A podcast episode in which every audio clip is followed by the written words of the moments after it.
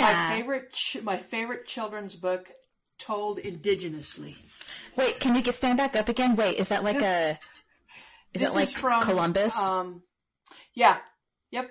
It's where the wild things are, but the kid is talking about Columbus's ships and terrifying the monsters. and then the colonizers came. And the then nightmare began. colonizers- Yeah, That's right. That's exactly right. Wait, who made that shirt? Um, I think it's natives. Um, N eight N eight T I Oh, yeah, E yeah. S. I don't know who that is. Yeah. Or I, I don't know who that is, but I know of that. Is that eighth generation? No. No, it's just I think it's just natives. Okay. Um, but yeah, super cool. I was so excited about this shirt, and your earrings are absolutely. I know. fabulous. So this is for this is to entice people to watch the YouTube recording of this episode. We don't have advertisements on Red Power Hour, but we are Elena and I are both wearing some uh native artist bling. I'm wearing some rowdy massive earrings, um landback earrings. Thank goodness they're made out of resin so they're very lightweight, but I got these bad boys for like 25 bucks, which is a steal at Birchbark Books, which is Louise Erdrich's bookstore here in um, the Twin Cities in Minneapolis. And so I was like, what should I wear for RPH today? And I was like, oh my God, I'm going to rock these earrings. absolutely fabulous. And and I have to I want to give a shout out too, like um the urban um native era. Uh, I have one of their baseball caps, which I'm not wearing right now because I don't wear baseball caps when we're recording indoors. Um, but Willie Jack was wearing it on Res Dogs, and she has several colors, which makes me jealous. I feel like I need to get some more colors of that baseball cap. Willie Jack is my favorite. I know this, okay, this episode is not about reservation dogs, but full disclosure, Elena and I talked, most of our prep today for this episode was talking about season two of Reservation Dogs, which dropped last week. There's two episodes in for the second season, but we're not going to record an RPH episode on that until the entire season is done. So you're going to have to wait for like a month and a half or so for that. Yeah. But Yeah, and and Willie Jack is so my favorite character that I named one of my cats after her. We- got a little kitten from the Espanola Animal Shelter, and um, we named her Willie Jack. And yes, just love Willie Jack. Okay, I'm copying that because I'm getting a kitten um, for my new home in the Twin Cities in Mini Makoche. So, uh, been trying to think about the name. Willie Jack is uh, pretty perfect. Willie Jack will have a cousin in the Twin Cities then. There'll be one in one in Ogopoge and one in uh, in uh, that would be great. Yeah, it's a great name for a cat. That is a great name for a cat, Willie Jack. um, yeah. So, uh, welcome back to Red Power Hour, everyone. Um, I have my my comrade. Just this is Melanie. First of all, this is Melanie. Melanie Yazzie, co-host of Red Power Hour. I am tuning in today from Mini Makoche, otherwise known as like Minneapolis St. Paul area. Uh, my comrade Justine told me uh, that every time I hop on a meeting for like Red Media or Red Nation, it's usually like three to four weeks in between the meetings I'm on. She's like, every time you come on a meeting, you're like, yeah, I just drove a thousand miles to go do this thing. And like, and now I'm in a completely different place. Uh, the same is true. I don't remember when we recorded, like a month ago, maybe? Our last Yeah. RPH episode, but I have indeed driven about 2,500 miles since we last recorded RPH. Um, but I'm happy to report that I'm not doing that any longer um, for the foreseeable future. Um, finally relocated and ready to start teaching actually in a few weeks at the University of Minnesota in my new job. So um, Woohoo! I don't have a table yet, so I'm sitting on the floor to record this episode. But you know what? This is what I do for the people. I'm here. I'm always down um, for Red Media and the Red Nation. But you want to introduce yourself, Awesome. Elena? Yep, this is Elena Ortiz. I'm calling in from um, Ogopoge, otherwise known as Occupied Santa Fe, aka Mordor, um, and it's becoming more Mordor-like the closer we get to Indian Market. Um, the um, yeah, town is impossible right now. Swarming people wearing giant pieces of silver and turquoise and cowboy boots that cost as much as my car. Um, not a good time to be in Mordor right now, but. Oh, I forgot that. Yeah, that's happening. But, um, we didn't organize anything this year, but maybe we can next year. But, um, happy Pueblo Liberation Day? Is that what it's called? August 10th, right? It's that coming up? Yep. Yep. Yep. Pueblo, Pueblo Liberation, Pueblo Revolt Day is Pueblo coming Revolt Day. up and, and, uh, and it's been raining. Um, for those of you who have followed us for the last couple of years, um, it's been really tough in the Pueblos because we have not done a lot of dancing. Um, ceremonies that have taken place have taken place behind closed doors. Um, and, and, uh, so, uh, we, we collectively, a lot of the Pueblos really started, um, dancing outdoors again. Um, starting, I think with, with, uh, Isleta eh, or no, um, Laguna in March. And we've all been dancing. Taos Pueblo is now open again. And so we've been dancing our little hearts out and it's been pouring, like literally rainstorms every day and just, it went from very hot, very sad, very brown and, um, and dry to like everything is green and beautiful and it's cooler and it's just been, it's been wonderful. So. Oh, that's so good to hear. Yeah, when I was down there in Albuquerque about 10 days ago, it was like, it was hot. It was just like bone crushingly hot. You just go outside and it just punches you in the face kind of hot. I was like, dang. So Yeah. I'm really glad to hear that. Um, well, cool. Uh, what are we talking about today? Okay, first of all, first, before we talk about the thing we're going to talk about, I just want to let folks know that our next RPH episode, uh, which we're going to record in two weeks, will be about the movie that just dropped today on Hulu called Prey. We talked about it a little bit earlier, but this is the new Predator movie, but it's like very indigenous. A lot of it is in the Comanche language. I guess they had the pre- a premiere, like a Comanche premiere somewhere in Oklahoma last night or like last week or something or over the weekend. Um, and the protagonist is an indigenous young woman who apparently is the Nan Lakota. And so Elena and I are both going to watch that tonight in the comfort of our homes. Um, and then we're going to invite some comrades on to do kind of a breakdown of the whole, the whole movie, uh, for our next Red Power Hour episode. So if you're interested, Can't. I know, I'm so excited. Uh, if you're interested in hearing that, like that episode will drop in a couple of weeks. Um, but today we're going to talk about something not as fun. I mean, we're going to talk about the apology. Yet another apology, um, to indigenous people, uh, by the Pope. happened like last week, right? And, um, I think it was two weeks ago. two weeks ago, Maybe. I, I don't even, I was like, oh, this is happening. And everyone was like, this is a big deal. And I was like, this is some bullshit. I just didn't. this is some bullshit. But we figured, um, we needed to do a somewhat freewheeling, semi-uninformed episode about it. I just, I don't know. A lot of opinions. opinions.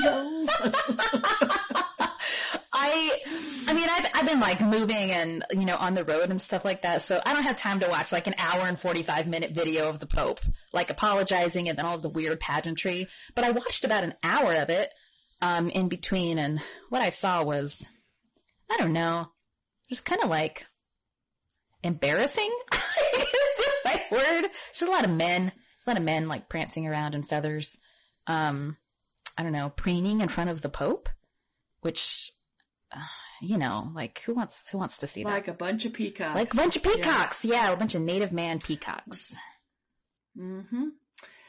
And and um, and then for those of you who um, are not living in in a hole, you probably saw that um, one of the Cree elders gifted the Pope um, a headdress with eagle feathers, and um, that that caused quite a kerfuffle um, amongst Native peoples. Um, I don't pay attention to like white mainstream press, but among Native peoples, um, Indian Country Today, and um, some of the other um, news um, news outlets uh, talked about it, and um, so there's a lot of really intense feelings around that. Um, and Melanie and I were talking about this earlier. Like, I come from a culture that doesn't do a lot of headdresses and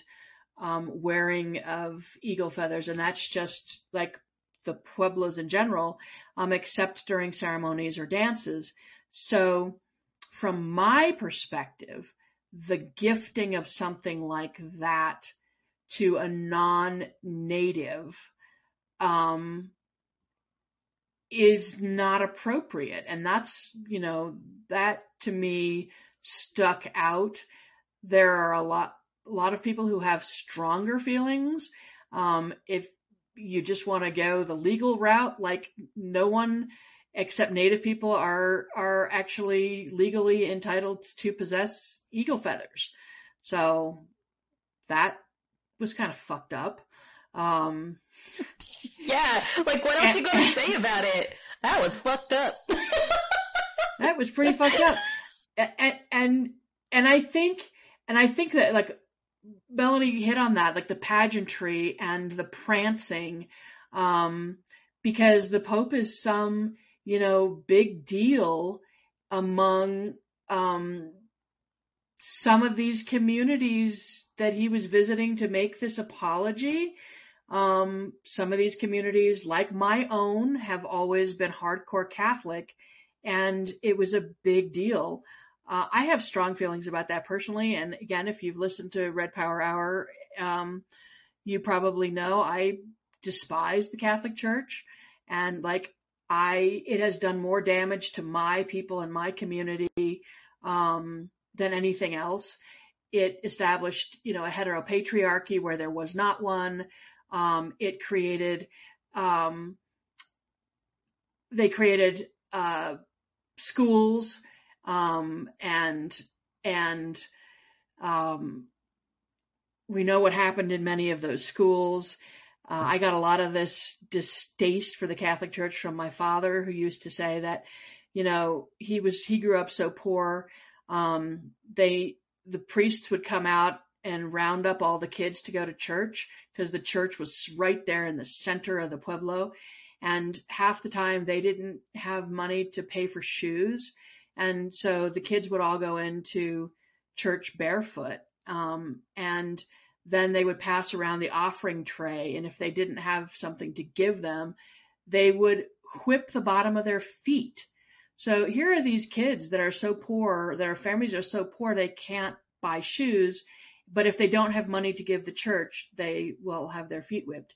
Um, and so I, my personal experience with the Catholic Church is is is wrought in in these stories of what they did to our people from the very beginning of colonization um, and and continues to this day with the boarding schools and the pedophile priests who you know not too long ago we're talking 20 30 years ago they were sent to New Mexico they were sent to Jemez um, near the Pueblo, um, the the the pedophile priests were sent there um, to rest before they got relocated to a new location where they could abuse more children. Um, so we have we have a really um, you know fraught fraught history with the Catholic Church and um, and the Pueblo Revolt, which our celebration of that will be coming up in a few days, was fought to rid ourselves of the church. And so I see indigenous people um, accepting apologies, empty apologies from the Pope and the Vatican. And uh, my first reaction is, you know, you're every single indigenous person there um, and who agrees with what they did is dishonoring their ancestors um, who died to preserve our culture and to pass on um, our culture to our children and to keep our our communities alive. Our ancestors died fighting the Catholic Church, and you think it's okay to gift him with an eagle headdress? To me, I find that despicable and I find the apology hollow. Um, until they're willing to offer like major billions of dollars in reparations and land back because let's not, you know, let's get right to the bottom of it. The Catholic Church is the wealthiest organization in the world. They are the largest landowner in the world. So if you all want to still, you know, worship Daddy O, JC and the spook, that's your business. But like the fucking church needs to start giving some shit back. Like major shit back. Because that's bottom line. Did you just say Daddy O, JC and the spook? yes. Sorry. okay. Uh, apparently that needs to be the title for I, I don't know I don't know if that's offensive that I, I you know I don't know I'm not Christian I wasn't raised Christian I don't I don't know if that's blasphemous or whatever but that was fucking hilarious first of all that you just said that um but also hell yes I agree with everything you just said um you know I was trying to I was listening to uh uh what was his name the the person Chief Wilton Littlechild was uh, the the first uh, person who got up and spoke. Um, he did like the invocation and the welcoming for the the Pope's visit, and he was also the individual who put the headdress on the Pope. Um, but he uh, he was talking, you know, he was talking about like how the Pope's visit to Canada came to be, right? And it was this delegation. I I, I remember this a delegation of in, in, Indigenous people, First Nations people boarding school or residential school survivors, children. It was like an intergenerational delegation went to the Vatican. Um, when was that? Last year? I don't remember when that was. But they essentially invited the Pope to come to Indigenous land in Canada um, to engage in a process of what was it? It was truth, justice, reconciliation, and healing. Um, those words kept being used constantly by by the men, the Indigenous men, and the Pope man um, who were talking. And so uh, right after he spoke, there was a, a healing dance. Um, the the drum circle, the drum group was playing, and then there was a dance. Um, indigenous folks were dancing a healing dance. And this individual, Littlechild, Chief Littlechild, um, first of all, is a dignitary, very involved in the United Nations work, clearly like a very well-known figure in in Canadian Indigenous kind of politics. But uh, he was has served or did serve for a long time as a commissioner on the Truth and Reconciliation Commission. And of course, if I hope people know what the TRC, like is the acronym for that is. Um, we've been very critical of it on Red Power Hour.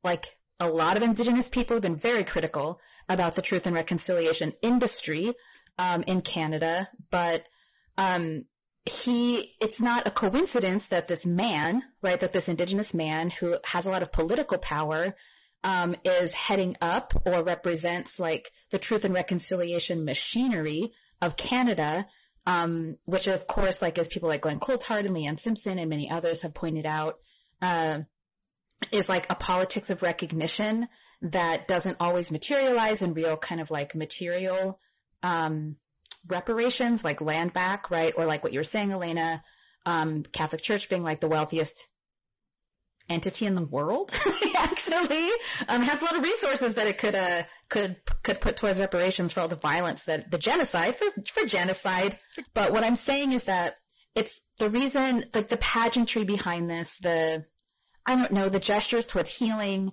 this notion that somehow like we have to invite the pope and we have to welcome the pope um, make him feel really at home we have to treat him like a dignitary um, big daddy big daddy pope you know, um, and genuflect and parade in front of him. That I, I feel like, uh, we've seen this before throughout the last 15 years of like the truth and reconciliation era in Canada, um, with mostly men. It's mostly like native men, um, in leadership positions, probably band council versus like grassroots kind of traditional leadership um, really like genuflecting to to Big Daddy power, whether it's like the nation state, um, the government, Trudeau, you know, um, the prime ministers of Canada, or people figures like the Pope. And I just I said this during the last episode uh, that I was uh, that I recorded for RPH a month ago, but God, just like two years ago, because of the the land struggle the Wet'suwet'en land struggle and the hereditary chiefs and the women who are on the front lines of that struggle, they declared like two years ago that reconciliation is dead in Canada. And it's like, weren't you guys listening to them? Like, don't, don't these like, uh, you know, don't these like, uh, parading native men listen to the women who actually have real authority and are on the front lines, like actually protecting the land? Like, why are you, why are you prolonging the lie, the lie of reconciliation when it's been so thoroughly critiqued? And I think it's been so brilliantly critiqued. And actually it's been counteracted by so much of what's happened on the ground in like frontline struggle that's primarily being led by women and like two spirit and youth from your, from your nations and from your communities.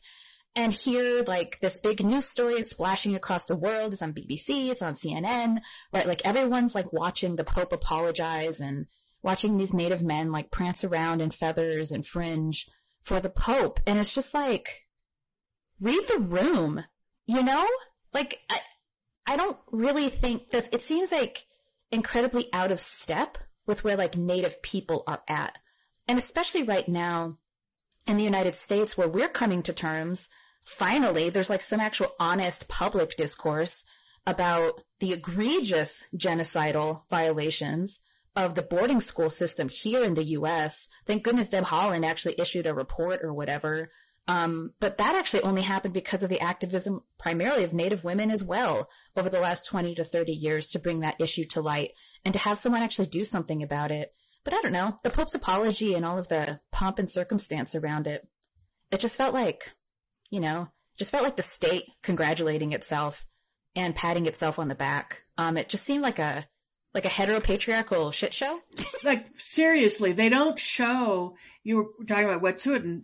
Like they don't they don't show um, the women being arrested, violently arrested by the RCMP because that doesn't make good press. But this made great press, and it was broadcast all around the world, and um, to my mortification, you know, that, that here are these men, you know, basically representing, um, the pain and trauma and genocide of the Catholic Church. Um, and, and they're accepting an apology and gifting him an eagle feather headdress, which is going to mm. sit in the Vatican vault along with every other indigenous piece of of religious um, um, icon iconography or or um, regalia or religious artifacts that are sitting in the Vatican vaults right now. That's going to go right into the Vatican vault along with everything else. And it just makes me, it makes me sick. It makes me really sad. Um, because it's, so for the first time, the Pope did say genocide. He did acknowledge the church's cultural genocide. And like genocide is genocide, it's, it is, ju- it's a standalone word. You don't get to attach another word to it. Um, it's genocide. And he acknowledged the genocide, but you know, where are the reparations? Where is the land back? Um, where is the opening of the vaults and the returning of all of these things to native nations and indigenous peoples all over the world? Um, things that were stolen, that were raped, that were pillaged. Where are the billions of dollars in reparations for the survivors of the boarding schools? But also, um, for the survivors of the the survivors of the boarding schools, an ongoing um, intergenerational trauma that that that has been caused, and people brought up too on social media, um, repeal the doctrine of discovery, and like I I used to believe that um, repealing the doctrine of discovery was an important step. Um, that was a long time ago, and now I'm just like the Catholic Church. Um, but I think, but I, I do think that, um, that it's important for indigenous people to know that, um, the doctrine of, so all y'all, if like, if there's any of you who are still under some, some delusion that, um, the United States of America was founded on the principles of life, liberty, and the pursuit of happiness and the separation of church and state. I got news for you. The doctrine of discovery was a papal bull that was issued that basically gave um, European nations, Christian nations, the right to um, plunder, pillage, rape, and um, lay claim to all land that was occupied by non-Christian people. Read the rest of the world, um, and and it was used as a basis for um, law in the United States. So a papal bull issued by a pope in the 1400s, 1493, is actually the basis of law in the United States of America. So that kind of violates this whole idea of church and state. Um, and has been used to steal um, all of Turtle Island from Native people. So yeah, repeal it. Um, that would be nice. And then give us like all the land back. Like from sea to shining sea. And while you're at it, give all of the land the Catholic Church now owns back to the original indigenous inhabitants of that area. Like not just here, like everywhere. That would be good. Yeah. Everywhere. Uh, yeah, the I think like uh I've been very inspired by the folks who have talked about and done work on the repeal of the doctrine of discovery. And that is a noble effort. Um, I, but I think that like the circumstances, like the historical circumstances has maybe shifted and we're now in the land back era, right? We're now in a, a an era where we're talking about decolonization and reparations in like a very tangible way. Um, I would say, even though that's not necessarily happening, that is what we're talking about, and that is the demand that's unifying indigenous struggle in Turtle Island. That's what's on the table. And so I think like the empty symbolic gestures of reconciliation that have been a part of kind of the liberal recognition industry for the last 15 years. Um, this is why I was saying like read the room, like that shifted already. And so something like this happening in 2022 after so many native people have died from COVID and like, um, you know, like we were talking about the Supreme Court decisions in the U.S., the, the June 2022 Supreme Court decisions, um, the RCMP rating constantly, Unist'ot'en Camp and Wet'suwet'en, like things shifted already. Like indigenous struggle and indigenous kind of grassroots expectations have shifted. And so this kind of thing doesn't really land the same way I think it did maybe a decade ago even, like pre-Standing Rock um, kind of moments. And so I think moving forward, right, what you can't change what the Catholic Church did. I don't know. I didn't listen to all. I, I sorry. We had to start recording, and I had to set up my little makeshift studio here on the floor in my new house, um, and like hydrate before we recorded today. Um, I couldn't finish the Pope's actual speech. I was about, I think, maybe halfway into it. But I wonder if he like used the word rape to describe what the Catholic Church was doing, mm, like 20 years ago. to Native children in um, Catholic-run boarding schools.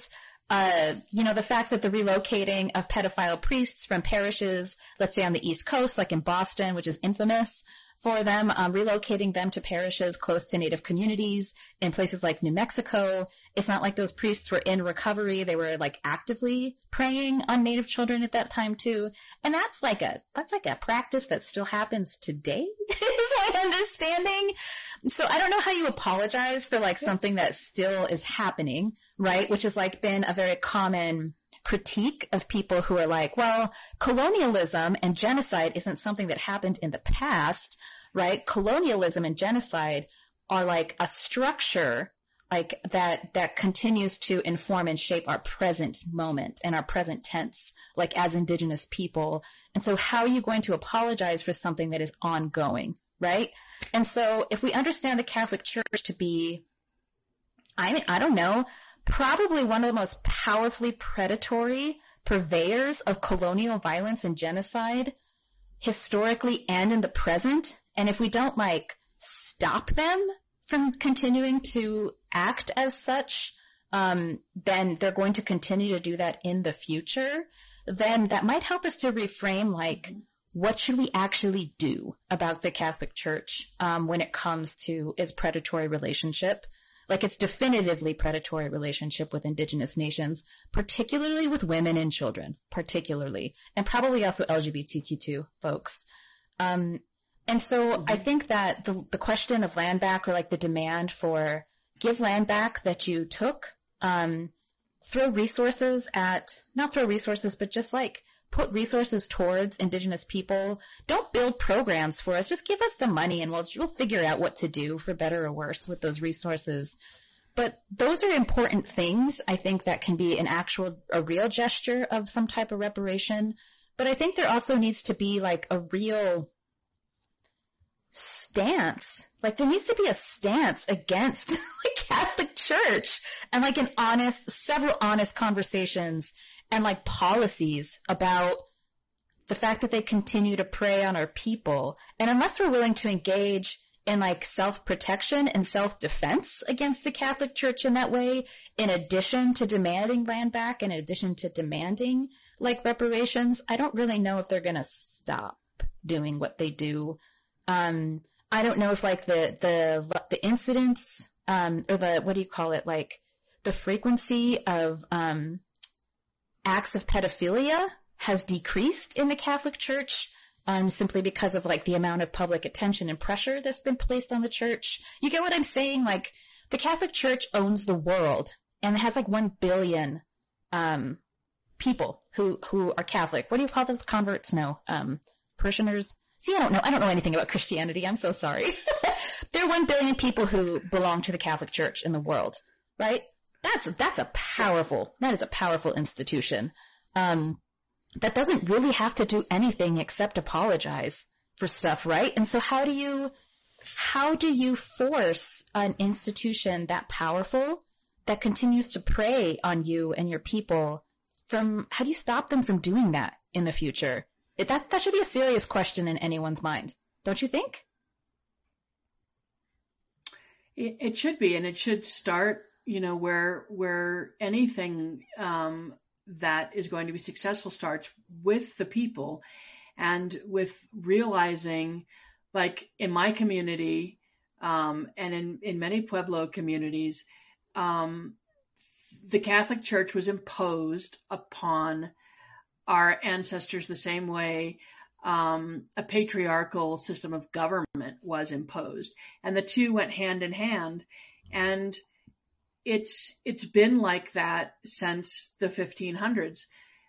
Um, the men who benefit the most from um, having these patriarchal, heteropatriarchal institutions in power are the ones that are the least likely to to speak out against them. And I have heard everything from, and all from men about how our ancestors made a covenant with the Catholic Church. Like, what the fuck is a covenant? You know, it's like something in the Indiana Jones movies, you know, that shit puts in and it kills Nazis. Um, so what is this covenant? What, it, where did it come from? What does it mean? Um, when, if it is a thing, it's caused more harm than good. So how do we let it go? How do we make a stand? The church is not allowed any longer to um, to act um, in in our communities. Um, if you want to believe, and you know, yeah, if you want to believe in God, if you want to believe in the whole the whole Trinity, Daddy O, JC, and the Spook, that's your business. But the church is an entity. The church is not faith. The church is not God. The church is a business. It is a corporation that just like a corporation that that creates deadly chemicals and puts them in our water and kills us and um, makes us have um, genetic abnormalities and we pass those down to our children and grandchildren and people die of cancer. That's what the church is. And how would we stop that? If it was a tangible um, harm like a chemical spill or something like that because that's exactly what it is. How would we stop it? Well, we'd hold them responsible. We would sue them. They would have to give us lots and lots of money and they would have to give all of the families who had been harmed by this toxicity lots and lots of money. Um, and that's how we need to treat the Catholic Church. Like, um, if you want to believe in, in God and all of that, that's your business. That's your faith. It's a personal thing. But the church is a business. It is an entity that is used for mechanisms of control. So that has to be addressed in our communities and it has to be addressed first and foremost by the people. But we need to hold our leaders accountable because they're the ones who are benefiting from this, from this corporation that is in our communities. And we need to toss them out. And I think I read um, from Comrade Nick that um, there was in in uh, uh, Lakota territory. Pine Ridge. I, I, just glanced at. it. I didn't read it completely thoroughly.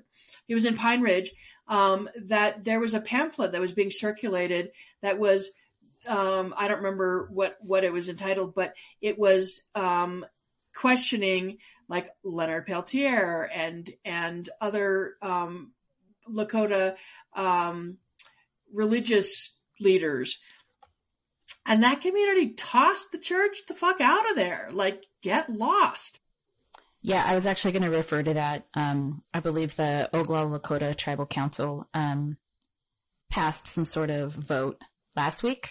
I think it was last week, um, ejecting like predatory missionary work um, off of the reservation. And I was like, hell yes. like, please, please, if like other indigenous nations could follow suit to do that. Um, cause, so yeah, I, so there's that, right? We can actually leverage tribal sovereignty. Uh, again, tribal sovereignty is only as good as what we do with it. Um, and use that as a form of self-defense and protection of our people against um, the predations of not just the Catholic Church, but like a lot of the different Christian sects that whew, just have like preyed so much on our people. Um, over over the the centuries over the centuries to collect and hoard our souls. Um, but the and then we can sue the Catholic Church, right, and utilize that those resources and the money um, to build up things that are like life sustaining and reinforce language and culture for our people. But it would also seem that um, just really like dismantling heteropatriarchy in in our tribal government structures, but then also kind of like in our social relations with one another, seems pretty instrumental, um, I think, to kind of like breaking the the control that uh, the church has over, you know, like everything in our lives, our very identities, like the kind of sex that we have, right? Uh, who has power and who doesn't, the just the really intensely violent hierarchies that exist in a lot of our communities that are based on gender, especially based on gender. Um, and so and who has control of our own bodies? I mean, um, women d- don't have sovereignty over our, our own bodies, and oftentimes um, our LGBTQ2 spirit um, relatives don't either because um, sexual practices are outlawed, actually fucking outlawed by by states. Yeah, it's just disturbing. It's disturbing. I mean, the truth is, as you said, like there's this fiction of liberal democracy that somehow there's a separation between church and state. And, you know, as a person growing up as a young, like indigenous kid, growing up in public schools in places like Arizona and Colorado, like I never saw a separation between church and state. Like in the United States, this is a Christian nation. And if you are not Christian, you are questioned. You are often interrogated in public institutions. If you don't swear on the Bible in a courtroom, right? Or if you don't pledge allegiance to God in a classroom, then, you know, you're kind of a public enemy. And people are like, what the hell's wrong with you, you heathen? You know, kind of thing. You're an outcast. And so, um, generally speaking, uh, if we're going to have kind of like an anti-colonial or a decolonial perspective or a framework, the very basic premise of that is that you question the kind of the authoritarianism something like Christianity in a place like the United States where the doctrine of discovery is like the literal foundation. It's the literal foundation of conquest. It's the literal foundation of colonization. And so you should question, at the very least, you should question it and preferably you should challenge it. You know, everywhere that you see it, it rearing its ugly head, whether it's like in your community, whether it's in your bedroom, whether it's in your kitchen, right? Um, whether it's in like your classroom and things like that. Uh, because I always experienced Christianity and not, not like the, not, not people of faith necessarily. Like I think we need people of faith for the, the upcoming struggle. Like we need, revolutionaries need to be people of faith. And you can be, your faith can come from anywhere, but you need to have faith, right? You need to have faith that things will change. You need to have faith in the will of people and the goodness of the world and the goodness of people. So I'm not challenging anyone that finds a really positive element of faith in Christianity. I'm talking about the institutionalization and basically the authoritarianism of Christianity as like a hegemonic force in our lives as indigenous people, but pretty much everyone in the United States, um, really, because this is a pretty much like a mandatory Christian nation. And so you should push back against that if you have any kind of sense of kind of indigenous identity. I think that is kind of paired with or embedded in a decolonial or an anti-colonial politics. Um, and the fact that that doesn't always happen, I find very disturbing. Or like, it's usually Native men who are in leadership, um, really being like apologetic for the church. Um, this notion of a covenant, that's weird. See, like even that language is kind of like creepy. It's very creepy and it's almost, it almost like reminds me of those, those weird ass men's clubs. Oh, the secret Ivy societies. Universities. Like wasn't there one at Yale? Skull like and Bones. Skull and Bones. And that all of those, those presidents, the Bushes belonged to. And, you know, they were, oh, at one point, didn't they, I'm digressing here, I'm going off. The skull of Geronimo. Didn't they once say they had the skull of Geronimo? Yeah. I mean, like, I, and I actually absolutely agree with what, what Melanie said. Like we need people of faith. And if your faith is found in, you know, the teachings of, um, comrade communist brown Palestinian Jesus, then that's, you know, that's great. Um, but the Yes. church is an institution and the church is, is harmful. I, I you know, I was raised in a Catholic, um, in an area where Catholicism has deep, deep roots, but there's crazy ass churches all over, um, the, the Dene lands as well. And, you know, there's like hardcore, oh, hardcore, um, tent revivals and, and snakes Hmm. and shit, um, that, that happen. And yeah, um, speaking in tongues, you know, the hardcore, um, evangelicals, and they, there's a lot of those on the, on the Dene res. I see the tents when I'm up there and they do weird, weird stuff. I don't, I don't, I think that's mostly like circus and, and not real faith, but, um, the men who benefit the most, um, from, um, these, these institutions, these heteropatriarchal institutions are the ones that need to snap and realize that, you know, for the, if you're really, if you're really interested in the, the good of the people, um, in, in, um, helping your people, church is not helping. The church has never helped. It's done nothing but harm and harm in such a way that it's, um, it's destroying future generations. And that's what pedophilia does. And it always attacks the marginalized communities. In New Mexico, it's not only the native communities, but it's all people of color and they're all the marginalized, the disenfranchised. They're the poor brown people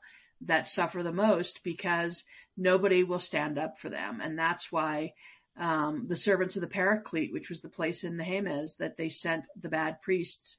And, you know, they said it was rehab. It's not rehab. It's to give them time for things to settle down and then they can move them to someplace else where they can prey on more young, poor, usually people of color. Um, and that, that needs to change. And those, those reparations, you know, billions, we're talking billions of dollars because it's, it's all over Turtle Island. Um, both so-called Canada and the so-called United States that, that, uh, land back and major, major money. And then while you're down there in the vaults trying to find the money to pay us back, give us all that other stuff back. Like give us the feather headdress and, uh, give us the, the things you stole. We want all that. So I found a map actually of someone created a map of all the Catholic properties. And I'm just looking at like the, within like the so-called, the boundaries of the so-called United States. It's called goodarchive.curbed.com. But anyway, and it breaks it down between like cemeteries, chapels, convents, schools, hospitals, missions, monasteries, holy moly, Centrist parishes, retreats, senior homes, universities, and miscellaneous. wow, that's that's a lot of different categories of property. Um, that's the most I've ever seen. But um, if you look at the map, it's like there's just like it just covers everything. Honestly, it just looks like it just kind of blankets North America. Um, and so that's the extent. That's the extent of the wealth of the Catholic Church in Turtle Island alone. Imagine what that map looks like worldwide.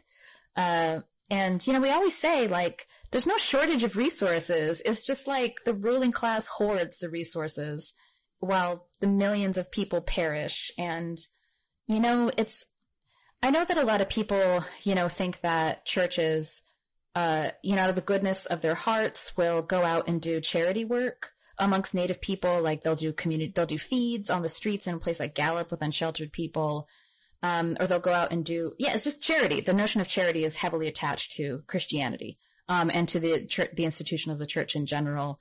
Um, but something, you know, we've critiqued very heavily as the Red Nation, especially in the context of reservation border towns where churches proliferate, like churches love border towns because they can come in and collect souls and collect money to do charity work for Native people. And meanwhile, they don't change the structure of gen- ongoing genocide at all because obviously they're like benefiting from it.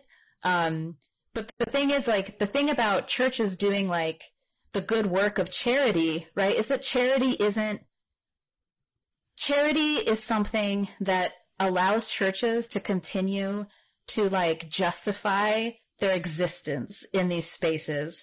Cause churches will be like, look, we need tax exempt status, you know, because we do this charitable work for these like poor Indians, you know, these poor Indians who don't have enough food, these poor native children who don't have like a bed to sleep in, you know, all of these things. And so it's like a self-fulfilling type of thing where it really is an industry. It's an industry where churches are essentially acting as like pseudo I don't know what that was. I think that was my doorbell. I'm so sorry. I, am in a new house. I don't know what that was. But where churches are acting like um, pseudo governmental entities providing social services and social goods for communities, primarily poor communities of color, indigenous communities, like you said, Elena. And, and so they get like tax breaks for doing that. Um, but then they also kind of like the truth and reconciliation process get to like pat themselves on the back and be like, listen, look, look at the good work that we do in this community. We're not predatory. Like this community needs us. These people need us. But of course, they don't talk much about the fact that every social good that they hand out or every social service has like a Bible attached to it or it has like some sort of missionizing that's attached to it. Right? Where it's like Or that they're or that they're operating on stolen or land. that they're operating on stolen land.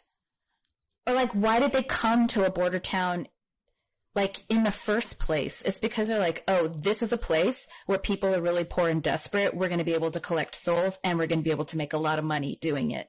This is the truth. And I'm sure not all churches operate this way, but fuck man, you go to the eastern side of Navajo, you go to places like Farmington or Shiprock, you go to Gallup, there's a church on every corner.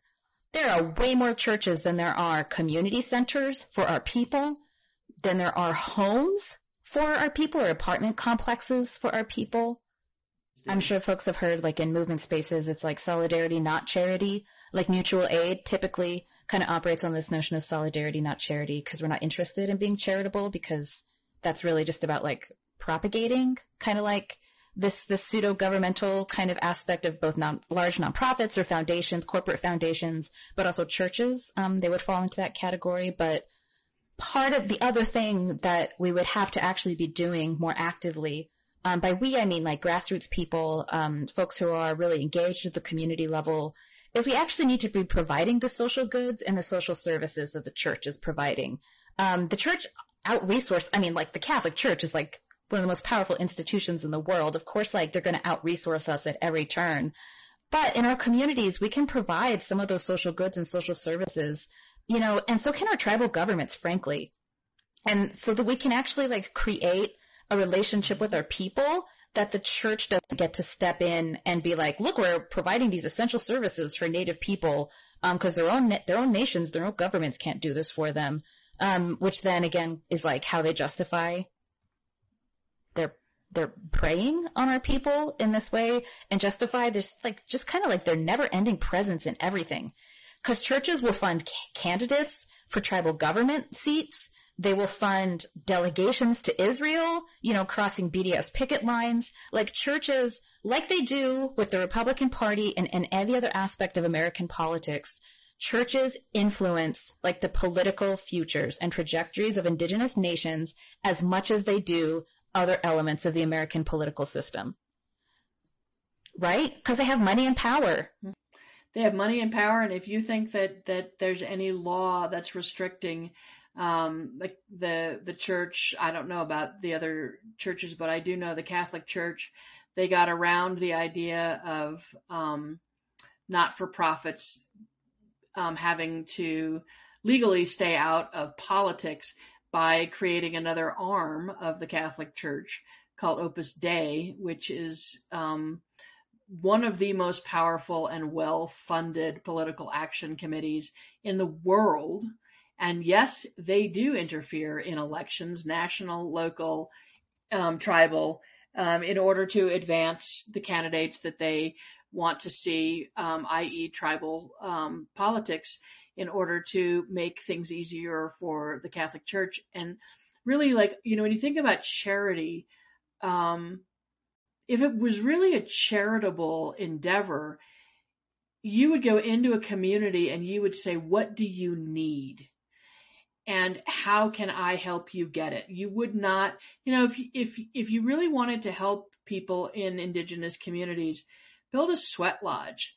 Um, teach them the, um, or not teach them because the church would have no way of doing that, but encourage them to learn traditional ways, encourage the, the language. Um, everything that the Catholic Church did, does in, in, with the word charity, um, it all comes at a cost. It's nothing's free. Your cost is, is your soul and losing your connection to your own people.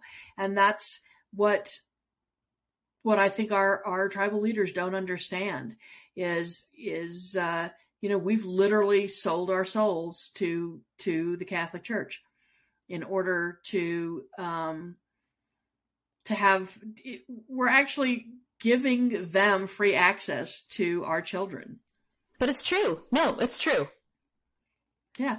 I mean, not only, but the pedophiles are one thing, you know, but also they, they have summer camps and um, they have they they are indoctrinating our children. I'm telling you that word indoctrination, right, which I so heavily associate with the church. I mean, that's like that word is like paired with. I'm just going to use the term again, authoritarianism. like, if we're trying to decolonize, like we actually have to be thinking critically about how we actually decolonize, you know, from the indoctrination in the Holy Church of, of, of, the of the church, you know, um, that we've all basically been fed since we were born. Since we were born. Since we were born, and and it it it affects every aspect of our lives. And I remember when my kids were born and, you know, I come from a family that's heavily Catholic, um, except for thankfully my father. Um, and my, everyone wanted to know when I was going to baptize my children. And I said my children are not being baptized in the Catholic Church because they were not born with sin. And people looked at me like that's, that's weird. Like, why would you not baptize your children? Because they weren't fucking born sinners. You know, they were born pure and innocent and, and, you know, just little indigenous babies who were not going to be forced into a church and um, we did things the native way and and even even in you know in this contemporary time where more people are turning away from the church and back to um, native spirituality and native life ways that was that was a pretty big deal and i want it to get i want us to be at the point where that is not an issue that that um, the church is not so heavily involved in our day to day lives that people even question that. Like that to me um, would would be a little bit more freedom. It yeah, that's freedom. true. Because you're right. Like the church really is completely like enmeshed in our everyday lives, whether we're Christian or not. And I don't know. Yeah, if our aspiration is like liberation and freedom for indigenous people, we pretty we got to tackle this one. And I know it's like a really I know it makes people very uncomfortable to tackle this one. Um but that's just the truth, right? Um even whilst I have, like I said, I, I believe that there is a indispensable role for people of faith, of any faith, uh, in the revolutionary struggle to come. And I respect you know, people's faith and the way that they practice their own spirituality. Um, as and people of faith are not predatory. I don't appreciate the people who are predatory with uh, religion, not with faith, but with religion. I've been very, or like super judgmental. Oh my God. I have relatives. I have, you know, I've encountered hundreds, maybe thousands of people throughout my life, including many Native people, there are so-called traditionalists who are incredibly judgmental and I don't know, like predatory. Even with they they kind of turn that into a religion, which I also find really offensive. But it's like, could you not push your shit on me? Like I don't push my shit on you. Like it's that kind of stuff. It's like the missionary kind of um, the missionizing stuff, the proselytization, that shit really bothers me. And it bothered me from the time I was a kid. I was like, do not tell me what to do. Do not tell me what to think. Like, I will make those decisions for myself. Stop trying to indoctrinate me. Like, I'm a free ass Indian. I will think about this the way that I want to, and I will make my own goddamn decisions. And 40 years later, as a grown ass woman, I am still that way. But I really, like a lot of what I've mm-hmm. encountered in terms of like Christianity, especially like fundamentalist Christianity has just been like in your face, like telling you you're a piece of shit if you don't believe this way. Just like, just trying to shove it down your throat. And if it's not being shoved down your throat, you're like being manipulated in small ways into like participating in it. And even from the time I was a kid, I, I, I, I give this to my parents for teaching me this like this know-how, but just like smelling bullshit from a mile away and just being like, no. I will not drink your Kool-Aid. Yep. exactly. Exactly. Yep. No, it's true. It's it, it's it's absolutely true. And and you know, I I went I I absolutely like agree. I mean, I was I was 12 years old in Mexico and you know, I was raised a Catholic. My father stood aside, let my mother take us to church, get us baptized and first Holy Communion and all that. I have the pictures to prove it. I didn't burn up, which really surprised me. Um, but, uh, in that little white dress in church, eating the blood of white Jesus. Um, but, uh, I was in, in Mexico and at a church in Taxco outside of Mexico City and it's this gorgeous church in Taxco, and you walk down this path and there are children and older people, um, people with physical challenges on makeshift crutches, people who look like they're starving, um, who have, you know, clear facial, um, deformities that, um, that they just looked like no one cared about them and no one paid attention to them and they're making these little pinch pots, um, and selling them for, you know, a peso or five pesos. And I was 12 years old, walked into the, the church and the church, the walls of the church are gold and there's jewels and there's jeweled, um, chalices and everything is gold and silver and bejeweled.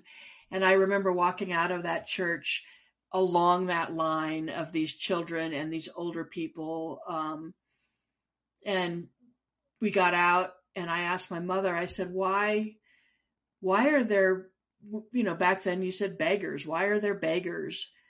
Um, when the church is, is full of gold. And my mother said, that's just the way the church works. And, ooh, yeah. So we get home after we spent months down in, in the, um, south, in the south lands. And when we came back, um, to New Mexico and my mother tried to take us to church, I refused. And, um, she wanted to know why. And I said, I refuse to be part of an institution that um, will allow their buildings to be paved in gold while children are starving in the in the front. And my father was not listen. He was not part of the conversation, but he was listening. And my mother started arguing with me, and uh, my father just turned to her and said, "She has made her argument. It is this was my father because he was an academic. It is a reasonable argument and she does not have to go to church anymore. It was the one time that my father actually stood up and overruled my mother on the, the matters of church. And so I didn't have to go to church anymore. Um,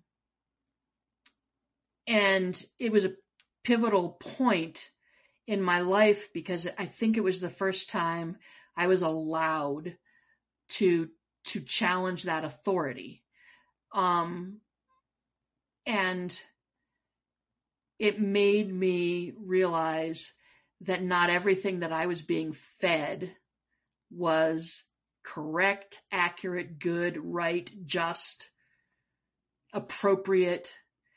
And it's, it's a, you know, question everything, read the history, um, question, always question. because this is not a good thing for our people. It is not a good thing for our communities.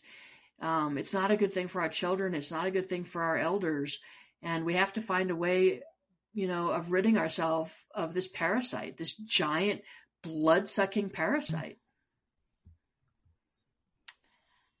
Uh, well, now that we've committed our blasphemy. For the week, I don't even know if I'm using that word correctly. This is what I meant when I said we were going to have a slightly uninformed, and by we I mean me, um, a slightly uninformed, like opinion dump about the the Pope's apology because I don't even understand like Christian language. I like I've never read the Bible. Like I seriously, I'm seriously like the least expert on Christianity from like an insider's perspective you could possibly find. You pagan. I yeah, I really am. I really am pagan. I'm a heathen, proudly so. Like, yeah. I grew up in like a very, very non-Christian and never pursued it as an adult, even out of intellectual curiosity. It was just never, uh, never my jam. So I hope I've provided. I feel like I've rambled a lot today. I'm also just like very tired just because like I've been moving my life nonstop for months, but I hope I offered something useful. a useful perspective. I feel like you were much better, Elena, just because you like, you just know more. I think you just know more about this than I do. No, I think you provided a, a, a huge perspective on on um, you know the history and the the the difference between like decolonization um, and with still having the church, I mean, the church has to be, that has to go for decolonization. That's what I, I'm getting from you. The church has to go, you know, in order to truly decolonize because it is, it is an institution that stands in the way of true decolonization. And if that's what we're looking at and land back, the church has to go. And that's what I was, I was riffing on once you said that. Well, I mean, there are a lot of Native people who are Christian and who attend those churches, and I'm not out here trying to like I'm not trying to be the person that a lot of people have been, Christians have been to me, which is just being like, my faith, my religion is better than your religion kind of thing. Like the conversion kind of bullshit or the missionizing. That's not what I'm trying to say about like indigenous spirituality, like it's better. I'm just saying churches should be regulated. Churches should pay taxes to indigenous nations. They should not be allowed to participate or influence political decisions that indigenous nations are making. And they, they shouldn't just be, like you said, they shouldn't just have like free reign with our children. You know, it's really like the way that, let, we'll circle back to the actual topic of today's show. The Pope's apology, just being welcomed, like with open arms, carte blanche access to our people, like our destinies, our future, like our souls, like enough, enough with that. Like, let's at least pare that down a little bit, okay? Cause we don't really give anyone else, we don't give any other entity this kind of power over us. That's really what it's about. It's like, what? Stop giving the church so much goddamn power over us. Like, why, why is that still happening? And like, you know, just, just put some like limits on that, for example. That's kind of all I'm asking. Or like, let's build really robust, beautiful grassroots organizations that are premised on indigenous values that can do the work that can replace charity, right? So let's do that too at the same time that we're like defending ourselves and protecting ourselves from the predations of the church and like challenging the power that it continues to hold over us. Like that's all I'm saying. I don't, that doesn't need to be like a, a totalizing or like a, you know, a crazy project, um, that stigmatizes Christianity in our communities. I'm actually not interested in that at all. It's just like, do something. and, and, and I, you know, I, and, and along with that, yeah, not, I, I don't want to, um, stigmatize or criticize or judge because I was judged a lot so y'all can do whatever you want. Um, you want to, you know, follow the teachings of the Catholic Church. That's great. They just need to give us land back and money back, big, big, big, big money, and uh, release everything that's um, in the Vatican vaults. Give it back to us. Those are my conditions. I, uh, yeah, and I think those are reasonable conditions. And also, like heteropatriarchy and like the justifications for for men, yeah. or just men, just like using the church to just stay in power and to also have power over us, like, also, that needs, knock that shit off. Like, enough of that too. Another, like, read the room kind of situation.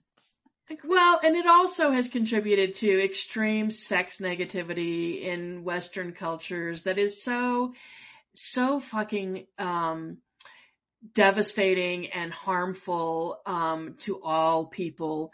Um, whether you choose um, heterosexuality, you know, to define your relationships, or whether you're non-binary or LGBTQ, um, or pan, poly, whatever, sex negativity as established by the Catholic Church with these stupid fucking rules that they have has just been devastating. So let's cut that shit out too basically what we're saying is like real justice, which requires real material reparations in the form of land and money and resources and just freedom. Can we just have some goddamn freedom from like the domination of the church and the domination of heteropatriarchy in our lives? We just want to be free. We just want the, yes. we want the res- we want some justice and we want some goddamn freedom. Cause aren't those two right. essential aspects of liberation in general? Yes. So that's all we're saying here on Red Power Hour in a very wayward fashion.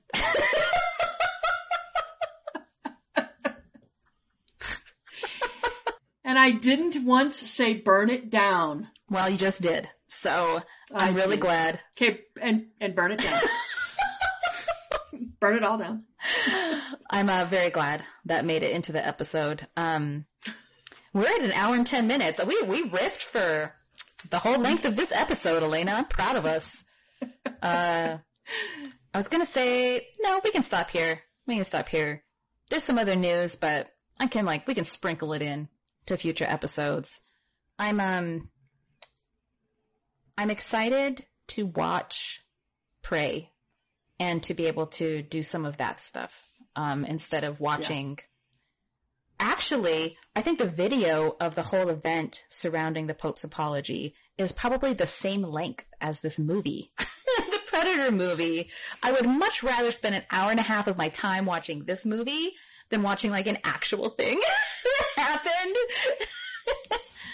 And think about this. if the predator was actually at the Pope's visit, then we wouldn't even be having this conversation because he would be gone. Wow, if the predator were real, well, actually a lot of people would be gone. Well, okay, whatever. I don't know what's going to happen, but I have a strong feeling that either the predator is going to like join forces with the indigenous people to take out some settlers or like I don't know, like you know that would that would be an incredible outcome or like a conclusion to this Yeah. movie or or the indigenous woman protagonist is going to defeat the predator, which is also pretty fucking cool.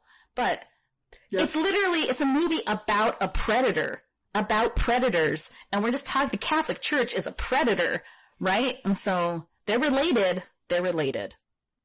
They are related. Take our word for it. Next time we're going to tell you how. In an hour, and then approximately an hour and 15 minutes. But, uh, That's right.